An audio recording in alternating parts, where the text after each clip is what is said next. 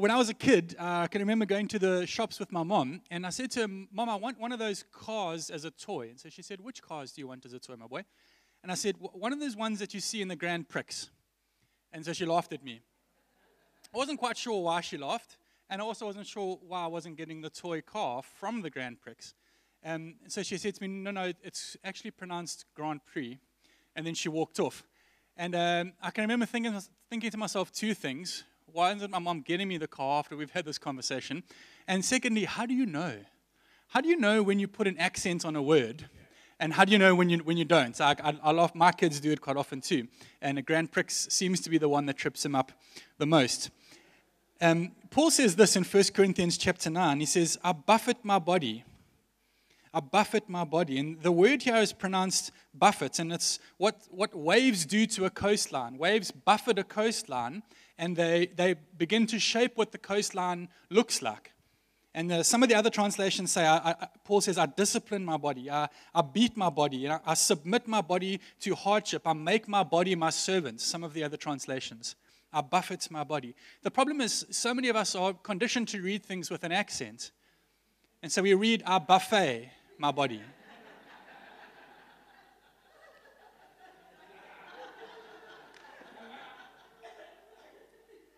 "I eat all that I can for a set price."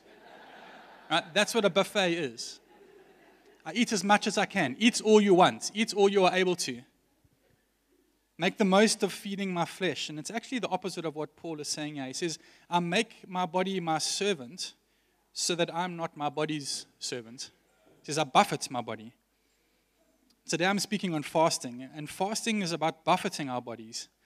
It's about beating our bodies into submission. And then we want our spirits to buffet. We want our spirits to eat as much as we can. So I'm going to start off with why we fast, a little bit practical, how do we fast, and then some of the outcomes of fasting.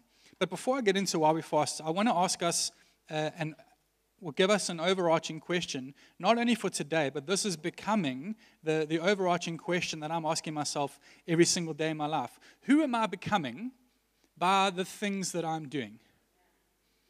Who am I becoming by the things that I'm doing? See, all of us need to settle this question for ourselves, because all of us are becoming something every single day. Your life is headed in a direction, but so many of us are headed in an undefined direction to an unknown destination. So who you are is, is not known. Who you will become is perhaps a hope or a dream, but you, the steps that you're taking, you have no idea if the things that you do every day are making you to become the person that you want to become. We just meander, meander through our spiritual life without any thought to who I'm becoming. But who I'm becoming has everything to do with the things that I do. When I say do, I mean it's the things that I say, the things that I read, the things that I listen to, the things that I watch, the things that I speak, and the things that I physically do. Who am I becoming by all of those things? Because when, you, when I put all of, all of those things together, those things determine the trajectory of my life. They determine who I'm becoming. So I can have a dream to become this, but if I'm doing this, then I'll never become that.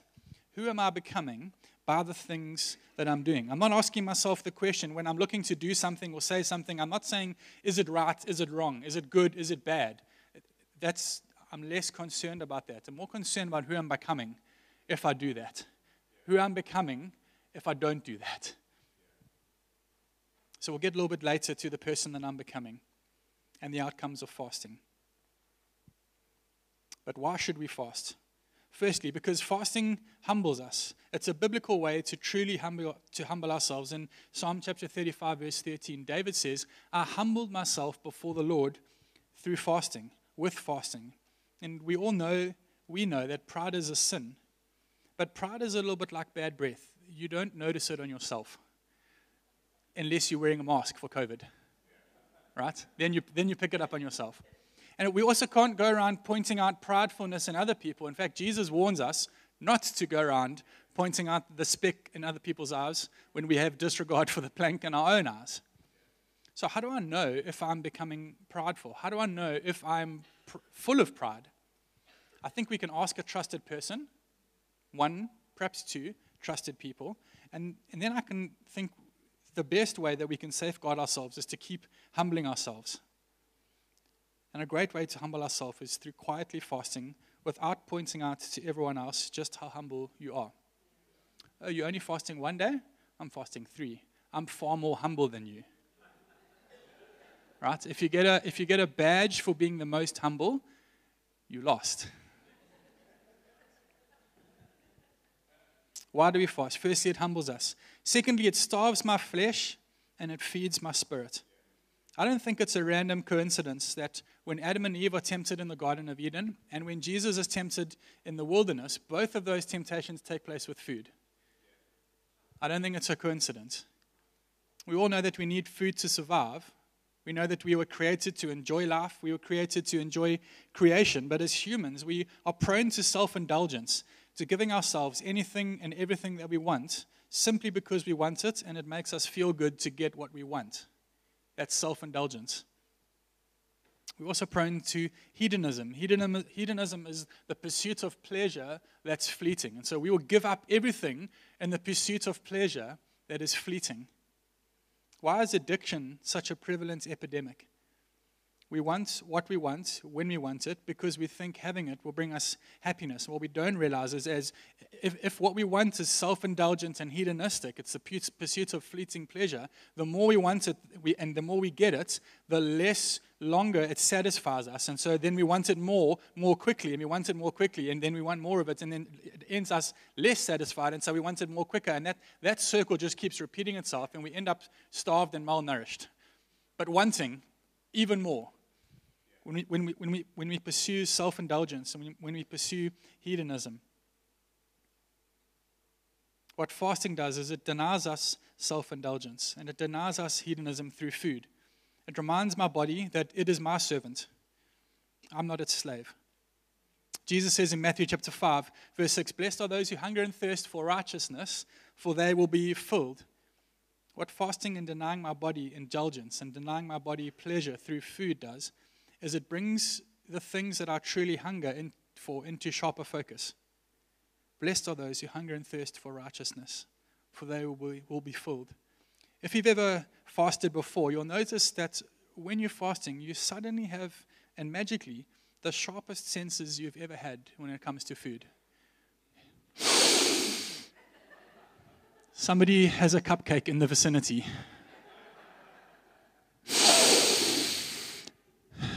Three houses down is cooking coffee. I can smell it. Your senses, the thing that you hunger for, the thing that you hunger and thirst for, comes into a lot sharper focus when you are hungry. Jesus says, "Blessed are those who hunger and thirst for righteousness, for they will be filled." As I fast, as I buffet my body, and I buffet my spirit. I deny my flesh and I feed my spirit. As I do those things, I become hungrier for the things of God. So in the world, the more you eat, the less hungry you are, right? That's common sense.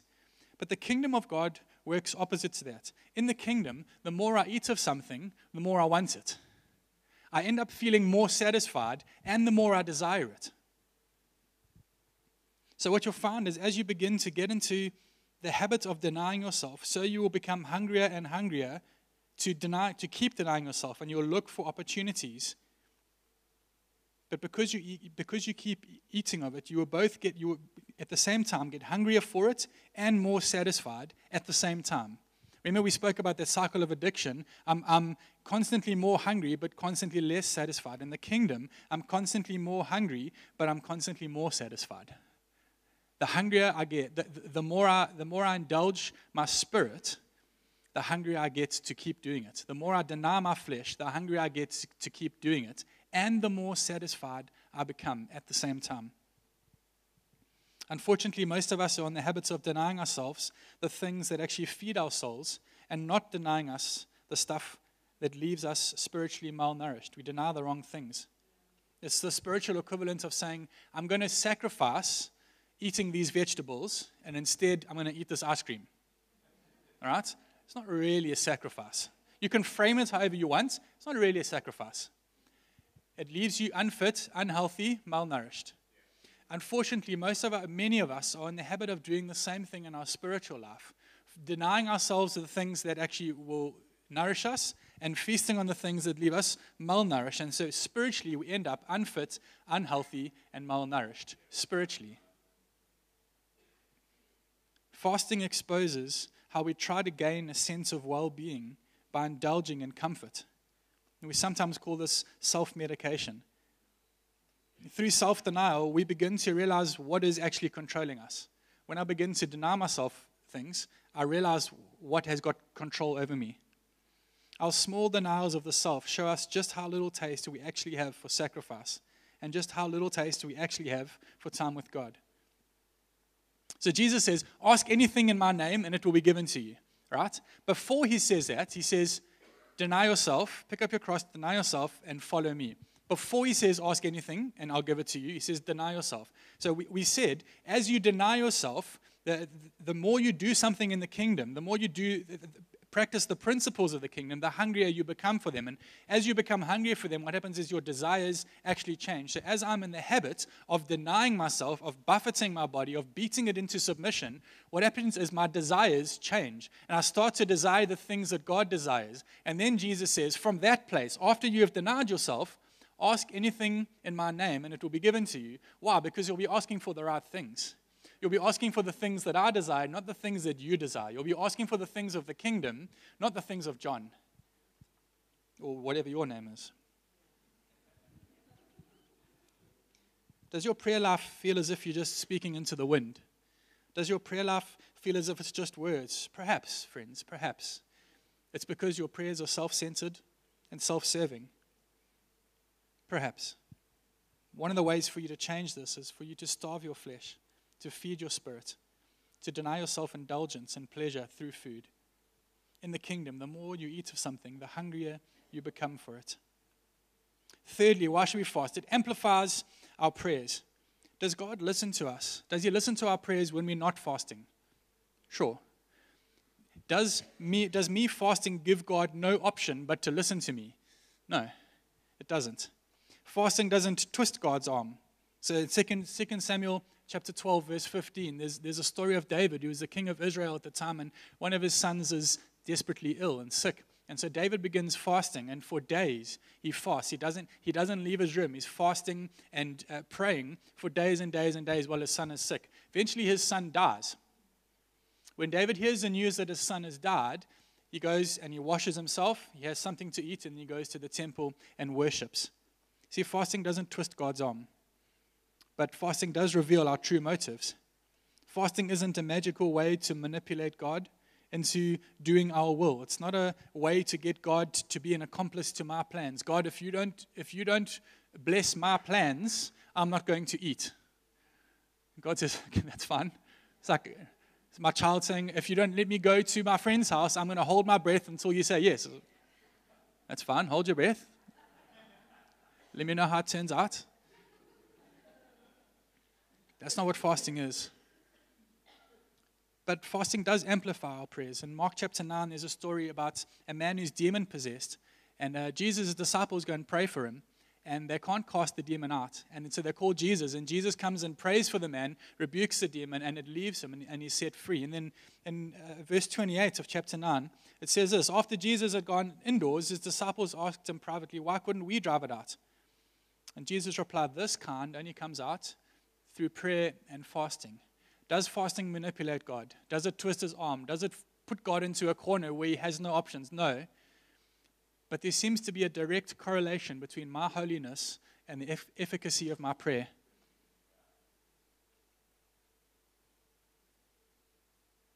Although Jesus is not recorded as fasting very often, it's clear that he saw its value. Jesus says, fasting is a private activity meant to spiritually commune you with God and not to win spiritual brownie points with God, not to win brownie points with, with, with everybody else. In fact, in Matthew six, he says this in verse sixteen, when you fast, don't look gloomy like the hypocrites. He calls them hypocrites. When you, when, he says, when you look bummed and you're fasting, you're a hypocrite. For they disfigure their faces, that their fasting may be seen by others. But I say to you, they've received their reward in full. Amazing. When you fast, anoint your head, wash your face, that your, that your fasting may not be seen by others, but by your Father who is in secret. And then one of my favorite lines in Scripture, your Father who sees what is done in secret will reward you. Your Father who sees in secret will reward you. There seems to be a direct connection between our holiness and the power of our prayer. Do you want your prayer life to carry power and authority and not just be words? Your Father, who sees what is in secret, will reward you. One of the ways to do this is through fasting with intentional habits and practices, and we'll get to that in a minute. Why should we fast? Lastly, it's uh, to stand in solidarity with the poor. Isaiah fifty-eight says this from verse three. I'm going to just read a little chunk of scripture here. From verse three. Why have we fasted, they say, and you have not seen it? God, I fasted and you didn't notice. Why have we humbled ourselves and you haven't noticed? Yet on the day of your fasting, God says, you do as you please and you exploit all your workers. Your fasting ends in quarreling and strife and in striking each other with, with wicked fists. You cannot fast as you do and expect your voice to be heard on high. Is this the kind of fast that I've chosen? Only a day for people to humble themselves. Only three days for people to humble themselves. Is it only for bowing your head like a reed and lying in sackcloth and ashes? Is that what you call a fast, a day acceptable to the Lord? Then God says, is this not the kind of fasting that I've chosen? Loose the chains of injustice. Untie the cords of the yoke. Set the oppressed free. Break every yoke. Is it not to share your food with the hungry and to provide the poor wanderer with shelter? When you see the naked, clothe them, not to turn away from your own flesh and blood. So we said that fasting was two things. It's an act of self-denial and an act of humility. But there's a third thing. Fasting is also, Jesus says, an act of empathy. It's an act of self-denial, an act of humility, and an act of empathy. It puts me in the place of those that don't have. See, the hunger that you experience for two days or three days is something that many people in this country live with every day. Do you want to have a greater desire for justice and a love for the vulnerable? Fasting, Jesus says, is a good way to cultivate that. So that's the why. Let's get a little bit practical. How, if you've never fasted before, perhaps if you have fasted before and we are stretching you beyond what you are comfortable with, how, how, how should you do that? Comes a couple of practical points. Firstly, set your time. So if you've never fasted before, consider fasting one or two meals at a time. And beginning with that, you could consider, if you, if you have fasted or perhaps you want to try and stretch yourself a little bit, you could consider fasting sunrise to sunset, one day, two days, or join us for all three days. Many of us will, will, be, will be abstaining from food for, th- for a three full days, for a full three days. But you can do anything in between, one or two meals, sunrise to sunset for one day, sunrise to sunset two days, three days, full, full three-day fast. Set your time. I don't think that we should also only fast food. We said that um, buffeting our bodies is, is, is an act of um, coming against self-indulgences. And so what else do I indulge in? Sure, I indulge in food, but what else do I indulge in? Um, for many people, it's leisure media, Netflix, social media, D S T V, what, what, whatever leisure media is for you, gaming. We, we indulge in those things. Uh, for me, it's coffee. I indulge in coffee because I love it. That's an indulgence for me. So, so I, th- I think it's beneficial to fast food.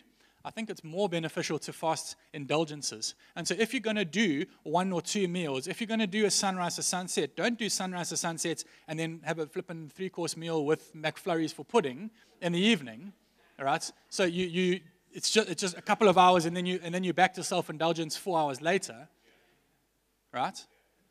We want to fast we want to fast indulgences, self-indulgence. So you can you can you can fast other things, but I want to invite you.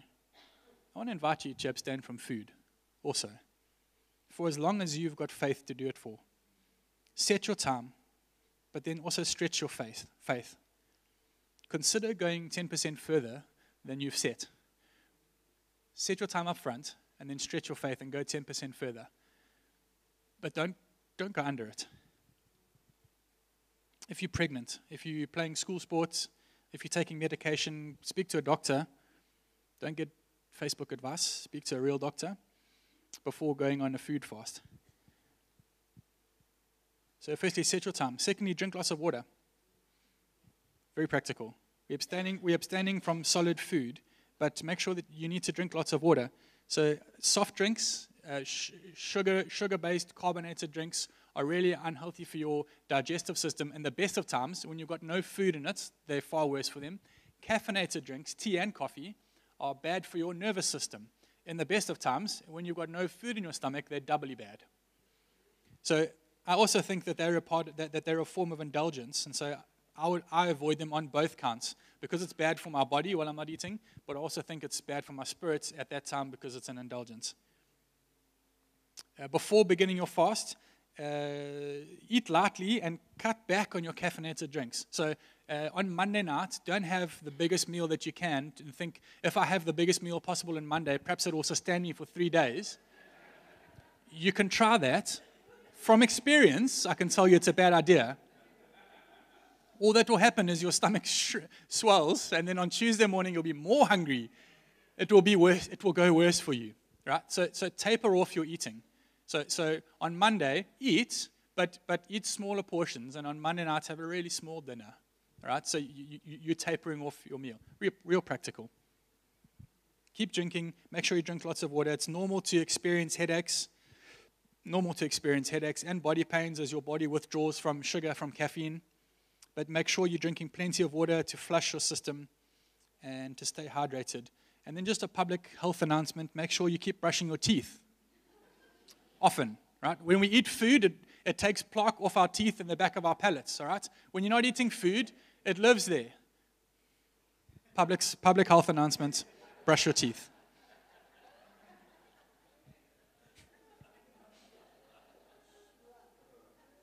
How should we fast? Especially if you're working in a closed office environment. It's just one of those things. How do we fast? This is an important one. Go deep. Go deep and take a guide with you. So during your fast, set specific and significant time to worship, to seek God in prayer. Plan ahead so that your time can be unhurried. We've put together a, a guided fast for the, for the next three days. So if you're sitting out and you're beginning to think to yourself, okay, I think I can buy into this. I think I can stretch my faith a little bit. I'd like to fast, perhaps for the first time, perhaps for uh, with, with a better understanding than I've fasted with in the past, but I'm actually not sure where I should start and how I should do it. We've put together a three-day guided fast so that we can guide you through some spiritual practices on a fast. This is not in, uh, if you have your own spiritual practices, that's wonderful. Keep doing those. What I would ask is that you also do these spiritual practices, because as a community, right, this is not just an individual uh, fast. This is all of, this is Anthem, the family of Anthem fasting together. We would like to do the same spiritual practices so that we can move in the same direction, right? What am I becoming? Who am I becoming by the things that I'm doing? Who are we becoming by the things that we are doing?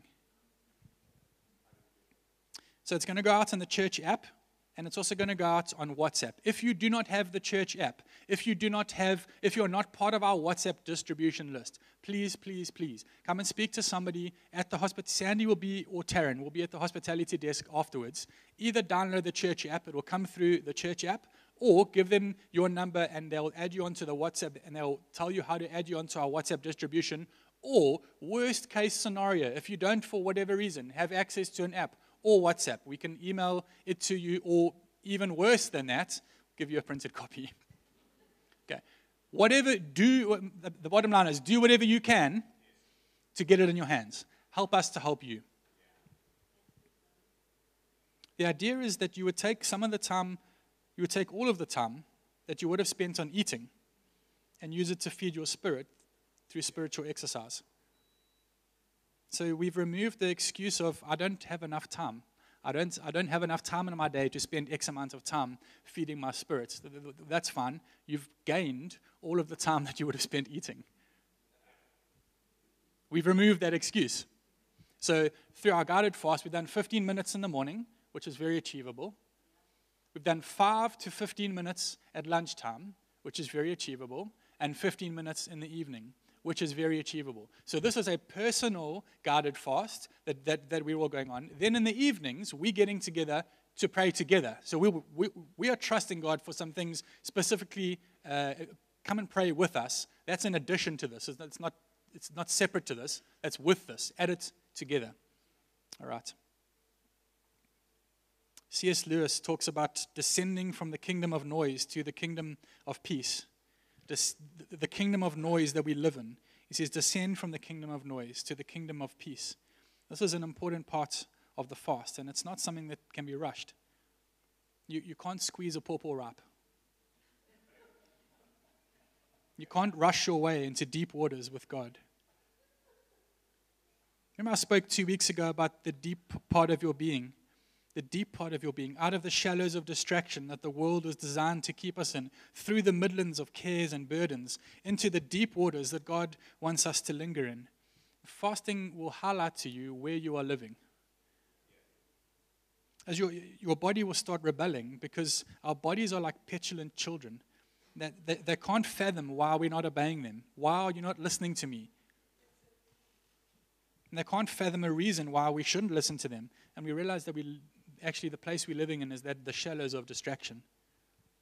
Push through it. Again, a guided fast will have some practices to help you practically do that. As you push through the shallows of distraction into the midlands and you begin to confront your fears and your cares and your burdens, your, your body will be shouting at you. Your biggest burden right now is not having food to eat. Your body will begin to scream that to you. Push through that. Remember, we're not buffeting our bodies. We are buffeting our bodies. We are beating them into submission, telling our bodies they are our servants. We are not their slaves. See, fasting isn't only an abstinence. It's a whole being practice. It's no good, it's no good just abstaining from food. That's a dietary fast. Helpful. But a spiritual fast is not only an abstinence, it's a whole being practice. It's something that I have to practice with my whole being. It's a way for Jesus to grow and speak to me. It's a way for Jesus to grow me and speak to me, but not through my intellect. See, Jesus grows me and speaks to me as he speaks to me through what I read, through what I listen to, through what I meditate on.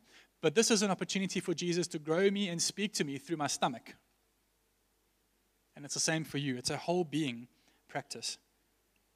See, fasting is of some benefit, though only a little, if it's goal-orientated. So if, you're, if, you, if, if your goal is to fast for three days, you can tick it off, and it will be of some benefit, but it will only be of a little benefit.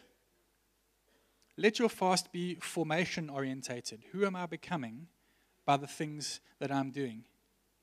If the purpose of your fast is to keep becoming a person who doesn't follow their flesh, a person who doesn't live in distraction or cares but lingers in the depth, then your fast will not be a goal to tick off and move on from, but something that you keep doing to keep becoming the person that Jesus wants you to become. Lastly, on how to fast, really practical, rest well, go to sleep early. The first day or two of the fast are usually the most challenging. Persevere through this period. If you have uh, any headaches or body reactions that are out of the ordinary, please speak to a medical professional. We don't want people passing out and hitting their heads. But this is a time to push yourself. Uh, as you find, uh, what, what you'll find is as you fast leisure media, it will be easier for you to go to sleep quicker, uh, earlier. And as you fast uh, sugar-based drinks and c- caffeine, it will be easier for you to fall asleep quicker. So go to bed earlier and fall asleep quicker. It's a benefit. Lean into that. Don't use that extra time, that extra energy to catch up on work that you could do tomorrow or you should have done today. Rest well. So that's the how. Two quick outcomes. What, what are the outcomes of fasting? Two quick outcomes and then we're done. An outcome of fasting is integrity. Our faith is both personal and public.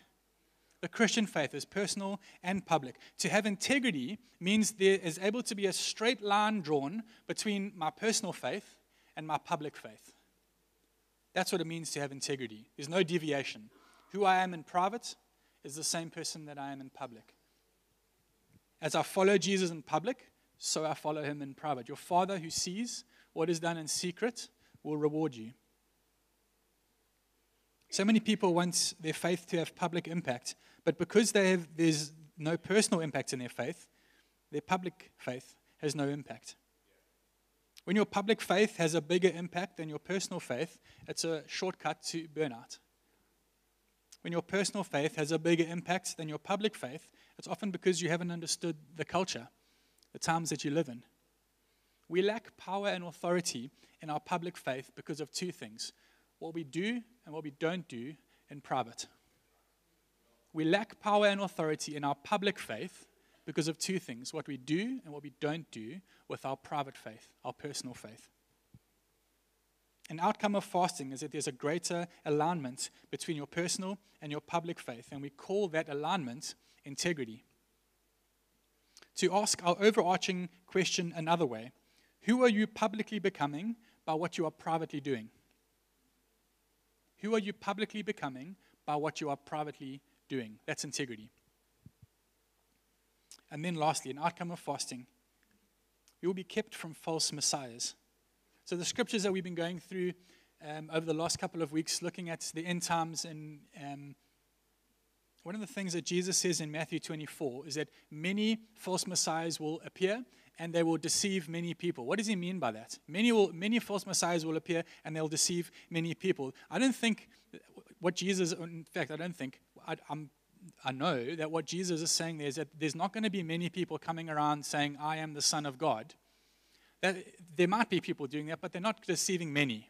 All right? The word Messiah in Greek, it's, it's a savior or a promised one. That's what the word Messiah means, a savior or a promised one. What Jesus is saying is, in the end times, there will be people coming around saying, I can save you, I can promise you things. And they will deceive many. Who is, who is promising themselves to you? Who is promising you a path to salvation? Who is promising you a path out of the place that you're in that is a false Messiah? Promising you something that they cannot deliver.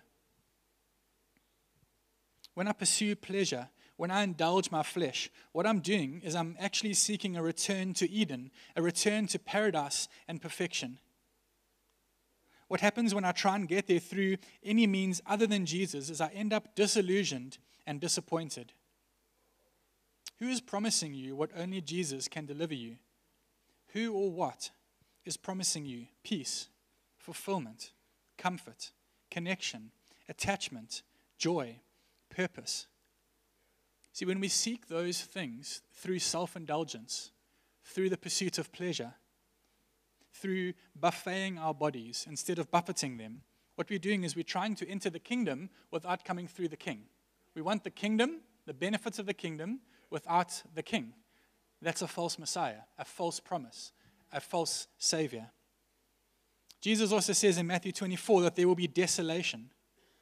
Desolation is a lack of life. It's barrenness and dryness. It's a desert instead of Eden. False messiahs promise you Eden, but end up giving you desolation. They promise you an oasis, and you end up in a desert. Not a desert, a desert. Desolation. Symptoms of desolation include a dullness of heart. You can't feel. Your heart is dull. Poverty of spirit. You're weak in spirit. Barrenness of the soul. Your soul is not reproducing life. Disappointment that collapses into disillusionment. Neither hope nor joy come easily. Is it easy for you to find hope? Is it easy for you to access joy, or do those things come really hard to you? Worst of all comes a blankness in our life with God, numbness. Symptoms of desolation. What happens is we become a limping buffalo at the back of the herd, vulnerable to predators that want to drag us into desolation. Our enemy... Our enemy, the devil, is like a roaring lion. He wants to take out the limping buffalo at the back of the herd and drag it into desolation. Desolation is a terrible place to be. Why is it that our spirits are often left in desolation while our flesh is indulged? False messiahs. Fasting puts our flesh into desolation so that we can nurture our spirit. False messiahs promise us Eden and deliver us a desert. They promise us abundance, but they end up delivering desolation. The opposite of desolation is attachment and nurturing. That's the opposite of desolation. What are you attaching to? Another way of saying this is, what have you given yourself union to? What are you uniting with? Who have you given yourself to union with? Fasting breaks unions that I've created with the things of this world, and it nurtures a union with God. It rescues us out of the desolation of the shallows and the cares, and it nurtures a deep union and connection with God through the buffeting of our flesh and the buffeting of our spirit. I want to read a scripture to close in Matthew chapter sixteen. Then Jesus went to work on his disciples. I love that. He went to work on his disciples. Then he said, anyone who intends to come with me has to let me lead. You're not in the driver's seat, I am. Don't run from suffering, but embrace it.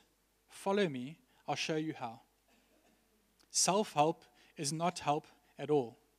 Self-sacrifice is the way, it's my way to finding yourself, your true self. What kind of a deal is it to get everything you want, but to lose yourself? What could you possibly trade your soul for? Friends, I'm asking you this morning to give consideration. I'm not trying to convince you to fast with us if you don't want to. The Christian faith is always an opt-in invitation from God. Jesus always says, I have an invitation for you. Everything about the Christian faith is not compelling.